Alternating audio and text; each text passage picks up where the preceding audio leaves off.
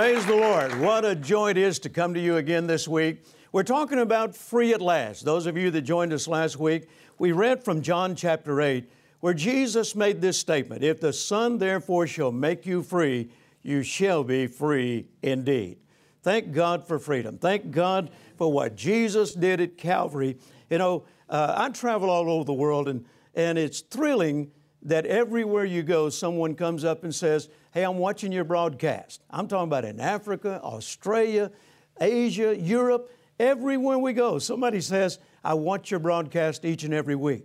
And what thrills me is to be able to say to people who perhaps have been in bondage all their lives. You know, I remember the first time I had the opportunity to uh, preach in Budapest, Hungary. And this was right after the Berlin Wall came down.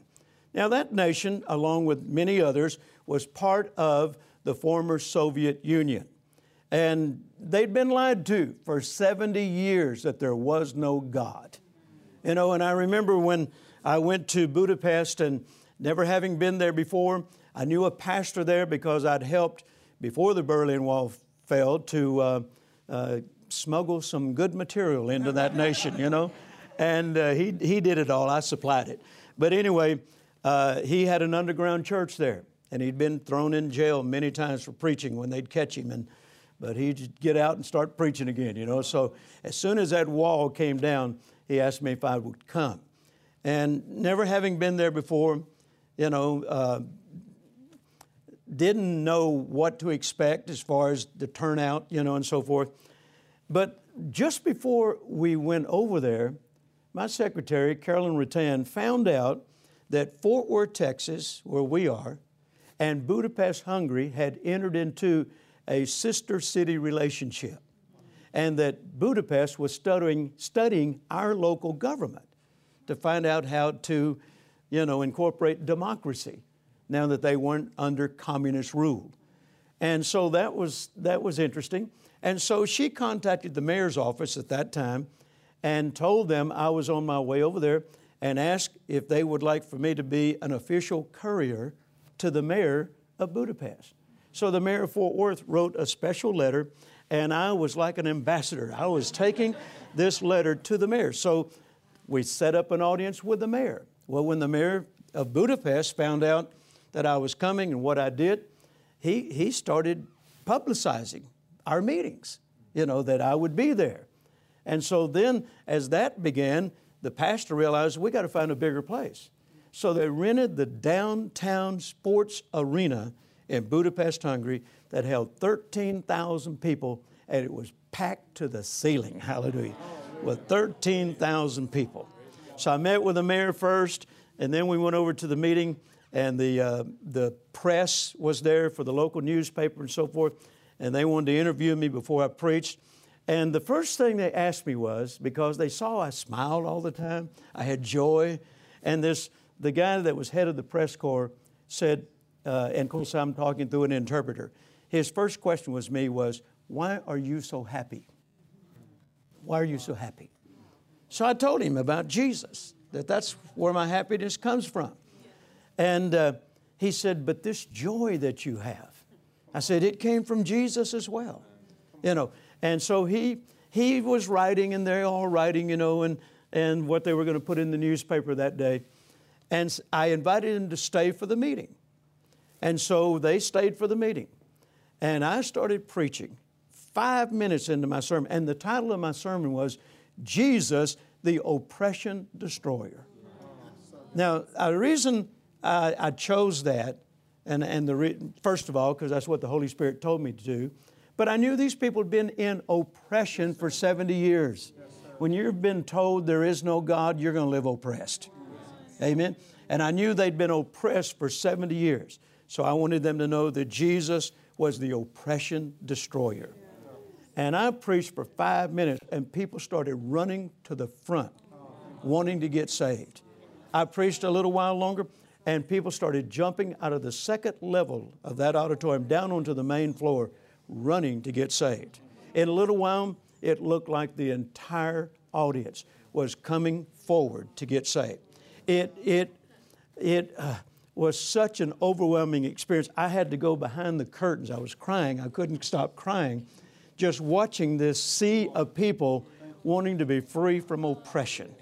You know, and then I came back out, I led them all in the, in the prayer of salvation, and they received the Lord. And the next day, I might add, we taught on the Holy Spirit, and hundreds of them were instantly baptized in the Holy Ghost. You know, but after that service, the, the leader of the press corps came back and said, Can I interview you again? I said, Why? You interviewed me before. He said, I didn't understand what you were saying, but tonight I got saved and now I understand Jesus and I want to do a better interview. And so they did the interview, put it in the paper, and I'm telling you, it was amazing to see people who had been oppressed all their lives now enjoying freedom. Now, from that, that pastor went on. Now that it's no longer illegal to have a church, he started his church, or he came out from being underground, and today that church has over 50,000 members. Praise God. I preached there. I had to preach five services with 10,000 people in each session. And he does that every week, you know. But isn't that amazing? Now, see, that just goes to show you when people find out they don't have to be oppressed anymore, you can't keep them away from God. Amen? Because He's the author of that freedom. If the Son makes you free, then you're free indeed. Can you say amen? amen? Now, you know, the sad thing is, Jesus set us free 2,000 years ago. Why aren't more Christians enjoying freedom today? Well, let me give you a, a powerful example of the same thing. I grew up, I was born in Vicksburg, Mississippi, 1946. And many of you know, and particularly, you know, a lot of you that are watching the broadcast. In those days, the 50s, you know, I mean, racism was a major thing in this nation. And my home state of Mississippi was one of the most racist in America. I saw racism as a little boy. I saw the Ku Klux Klan as a little boy burn crosses in people that lived right down the road from us. We, there were a lot of, uh, we, we lived way back in the country. A lot of black folks lived on our road. I played with black children. I didn't know there was any difference. I just thought they'd been in the sun longer than us, you know, and had a wonderful tan, you know. Um, I, my parents didn't raise me to be prejudiced or, or racist. And, um, but I saw that. And then we moved to Louisiana where I grew up. And, uh, uh, you know, it was there as well. Most of the southern states, a lot of racism. And, uh, of course, the civil rights movement was going strong, particularly in the late 50s and early 60s. And then uh, a man by the name of Martin Luther King Jr. came to the forefront. He was not the first, but he came to the forefront with his message of, you know, uh, freedom. That he's, he's reminding people of what Abraham Lincoln said in 1863 in the Emancipation Proclamation which declared all men are created equal, all men are free, and no one has the right to enslave someone else. Right. Amen? Amen. Now, Abraham Lincoln, in his Emancipation Proclamation, what was that? January of 19, uh, 1863, declared freedom. Yes.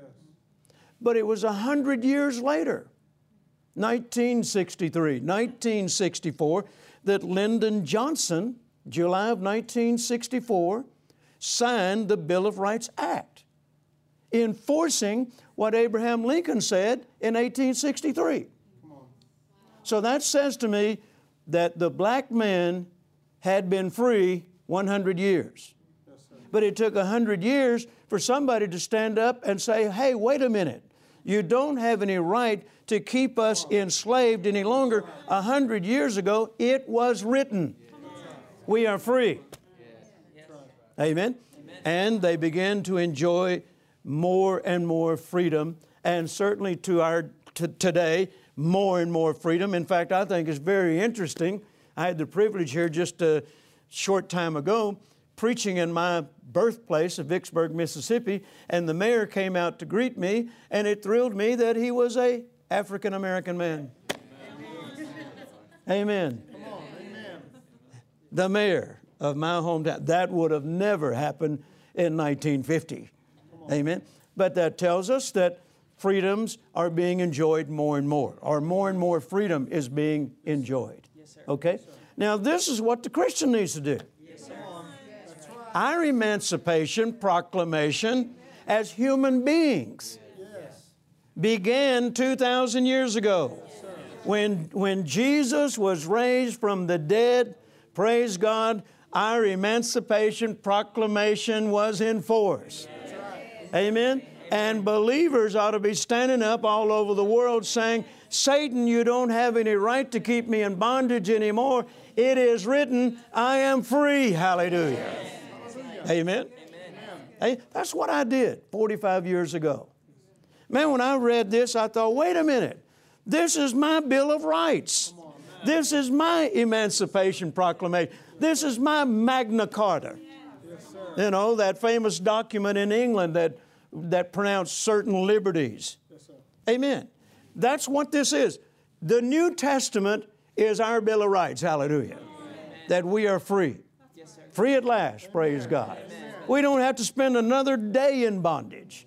You say, well, why are so many Christians in bondage then? Because they don't know the truth. John chapter 8, once again.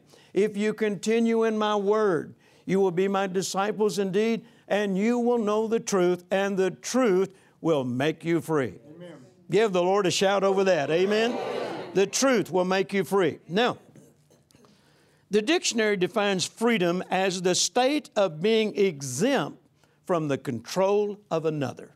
The state of being exempt from the control of another. Satan has no right to keep us in bondage. Now, bondage is defined as subjection to captivity, slavery, and restraint. Now, let's go to Luke chapter 13 and look at a beautiful example of Jesus setting a person free during his earthly ministry and the, the basis upon which he felt he had the right to set that person free. In Luke chapter 13, great story, beginning in verse 10. And he was teaching in one of the synagogues on the Sabbath. And behold, there was a woman which had a spirit of infirmity 18 years. Now, notice, that ought to tell you where it came from right there a spirit of infirmity. Amen? A spirit of infirmity. And she had this for 18 years and was bowed together and could in no wise lift up herself. And when Jesus saw her, he called her to him and said unto her, Woman, thou art loosed from this infirmity. Now, notice how Jesus reacts to bondage. When he sees somebody in bondage, the first thing he thinks is, set them free. Amen? They ought to be free, praise God. He said, Woman, you are loose from this infirmity. Now, somebody says, Well, I just wish I knew the will of God where sickness and disease is concerned. She was sick for 18 years, and Jesus immediately said to her, Woman, I loose you from this. Amen? And the Bible tells us in the book of Hebrews, chapter 1, that Jesus perfectly expressed the will of God in the earth. So if you want to know what the will of God is for sickness and disease, right here, you should be loosed from that infirmity, praise God. And then notice in verse 13, he laid his hands on her, and immediately she was made straight and glorified God. There's a great statement. How in the world could sickness glorify God when it says very clearly when she was free from sickness, God got glory? God doesn't get glory out of us being sick. God's glorified when we're set free from it, praise God. Amen. When we receive the manifestation of our freedom, that's when God is glorified. Verse 14. And the ruler of the synagogue answered with indignation. There they go. Because that Jesus had healed her on the Sabbath day. What bondage. These people are in such bondage that they can't even rejoice when someone who's been bound up for 18 years is set free. And they said, un- and said unto the people, There are six days in which men ought to work. In them, therefore, come and be healed, and not on the Sabbath day. I wonder how many times she went to the synagogue on those other six days and didn't get healed. Why? Because there's no healing taking place anywhere under religious leadership. The Lord then answered him and said, You hypocrite. I like Jesus. Hallelujah. you hypocrite. Doth not each one of you on the Sabbath loose his ass, ox and his ass from the stall and lead him away to watering? In other words, don't you call that work? You, you loose your, your donkey, your ox, you know, when you consider that work? And ought not this woman, being a daughter of Abraham, now here's the basis. This is the foundation for why Jesus said to her, Woman, you're loose from this infirmity. Ought not this woman, being a daughter of Abraham, whom Satan hath bound? Underline that, highlight that. All of you in the audience, if you got your Bible, underline, highlight that, whatever you do in your Bible so that every time you pass by this, it jumps out at you. Notice Jesus made it very clear it's not God making people sick. God told the people in the Old Testament, I am the Lord thy God which healeth thee. If you're sick today, God didn't do it. It's not God who made you sick. Notice Jesus made it very clear that this woman was sick she was in bondage to sickness. She had a spirit infirmity of infirmity because Satan was behind it. Ought not this woman, being a daughter of Abraham, whom Satan hath bound, lo, these 18 years, be loose from this bond on the Sabbath day? Praise God. Now, let's remember what freedom is it's the state of being exempt from the control of another. In other words, Jesus is saying to this woman, Woman, you do not have to be under his control. Why? Because you're the seed of Abraham. You're the daughter of Abraham. You know what that also tells me? That Jesus didn't introduce healing. Healing was provided for under the Old Testament, under the Old Covenant. He's just reminding her wait a minute, sweetheart, you're the daughter of Abraham. You don't have to be in bondage to sickness. Amen? No more than Martin Luther King Jr. introduced freedom to African Americans or black people. He's not the one that introduced that. He's just reminding the world hey, something was signed into law a hundred years ago. Amen? Jesus is reminding her God made a covenant with your father Abraham, and you have a right to live in health, praise God. You have a right to be free from this bondage, praise God. And now, because of what He did at Calvary 2,000 years ago, the Bible says we have a better covenant founded upon better promises. If this woman had a right to be free from sickness and disease with the covenant she had or she lived under, how much more the covenant we live under? Hallelujah. Somebody give the Lord a good shout of praise. Amen. We have the right to be free. So, what is bondage? It is subjection to captivity, it is slavery. And Jesus said this woman should be loosed from this subjection to captivity, to this bondage, and to this slavery.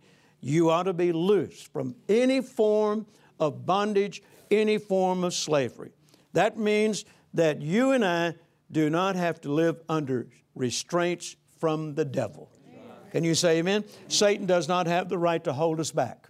Satan does not have the right to hinder us. Satan does not have the right to restrict or to limit us. He does not have the right to confine us. Confine us. He does not have the right to set boundaries in our lives. I wrote a book years ago called No Boundaries. Hallelujah. Amen. He does not have the right to fence us in. Anybody as old as me? Anybody remember the king of the cowboys, Roy Rogers? He used to sing, Don't fence me in. Hallelujah. Amen. Satan has no right to fence us in. Say this with me. We are free. We are free. The Son has made us free. And we are free indeed. Give somebody a high five and say, Thank God. Amen. You say it in the viewing audience I am free. The Son has made me free and I'm free indeed, praise God. Now let's go to Galatians chapter 5. Galatians chapter 5. Oh, freedom is wonderful, praise God. Galatians chapter 5 and verse 1. Stand fast. Now, the understood subject of the sentence here is you. Paul's writing to us, believers. You stand fast, therefore, in the liberty wherewith Christ hath made us free. Notice that's past tense. Wherewith Christ hath made us free. That's past tense. You're not going to get free when you get to heaven. Amen. That's not when, oh, thank God, when we get to heaven, there will be no more tears nor sorrow. Why wait till then? Amen. Well, when we get to heaven, we won't have to live in sickness and disease and poverty. Why wait till then? You know, I read years ago, 45 years ago, Jesus in a prayer, a model prayer that's been called the Lord's Prayer Thy will be done in earth as it is in heaven. In other words, God wants us living in earth like we're already in heaven. Amen. Is there any sickness in heaven? How many angels have you ever met with broken wings in heaven? and there's a healing line every Saturday. Huh? No? Nobody goes to heaven sick. You know? You know, if, if you had cancer in the earth, you don't walk into heaven and wait for the great physician to have a healing crusade. There's no sickness in heaven. There's no disease in heaven. There's no poverty in heaven. Certainly no lack or want in heaven. No demonic oppression in heaven. And Jesus said, His will be done in earth as it is in heaven. I decided if that's the way He wants me to live, then why don't I start enjoying freedom from sickness and disease, freedom from poverty, lack, and want in the earth, so when I get to heaven, it won't be so foreign to me. Hallelujah. I'm not going to walk in heaven going, Zowie, Shazam. no sickness up here. I can do that down here, praise God. Amen. Now, I'm not saying Satan never launches an attack. I mean, I'm, I'm human just like everybody else. He tries, you know, he tries to put sickness or disease on you or symptoms on you, or he tries to attack your finances and all that. But that's why Paul said, stand fast in that liberty wherewith Christ hath made us free. And be not entangled again with the yoke of bondage. Why do you stand fast? Taking your God given authority. Amen. You have to take a stand.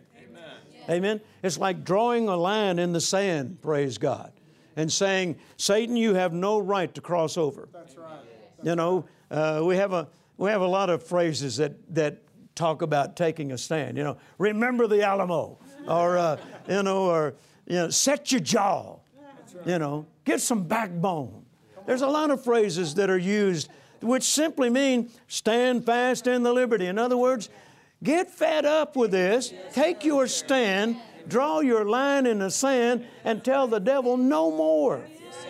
Amen. Create that bloodline over your house, the blood of Jesus. Amen. Satan, you're not allowed to cross the bloodline. Amen. I'm off limits to you. My family's off limits to you. My children are off limits to you. We are free. The Son has made us free, and we're free indeed. Hallelujah. Give the Lord another shout of praise. Amen. Folks, you are free. You don't have to live in bondage. And if you will wake up to the revelation of God's Word, know the truth, that I'm telling you, your days of bondage will be over. What's this special announcement? And I'll be back in just a few moments.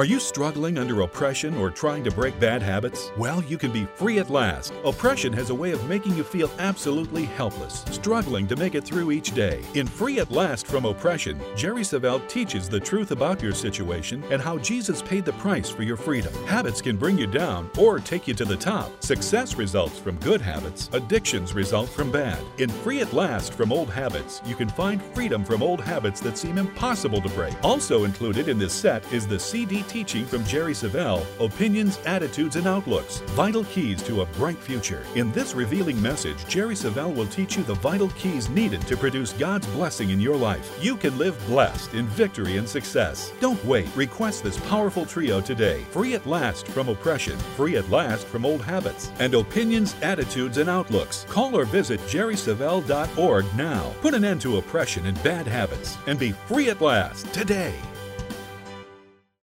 Thanks again for watching our broadcast today. It means a lot to us to hear from you. Those of you that are watching and, and this broadcast is helping you in your spiritual growth.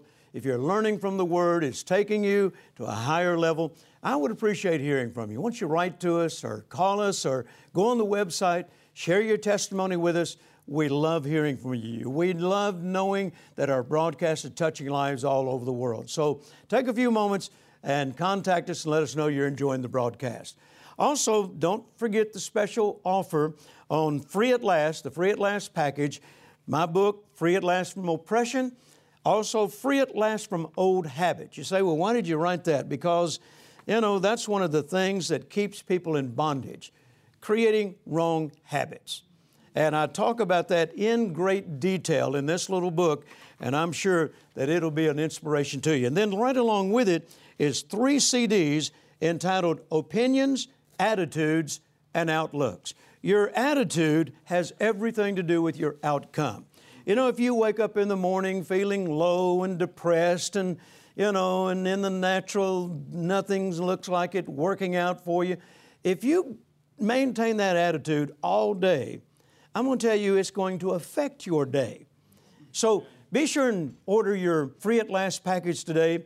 If you'd like to order it, there's a phone number on the screen, or you can log on to our website. But let me encourage you, as I always do, do it right away.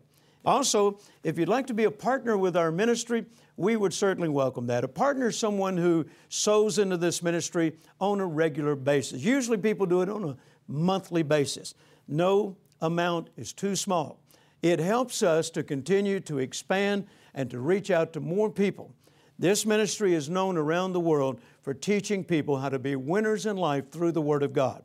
Your partnership helps us reach more and more people. So contact us if you'd like to be a partner. We'd love to have you in our partnership program. And one of the things I like to tell my partners is this the grace that is on me and on this ministry, you become a partaker of that grace. Praise God. Thanks for watching. Don't ever forget now, your faith will overcome the world. So start exercising that faith right now in the name of Jesus. And remember, the Son has made you free, and you are free indeed. Hallelujah.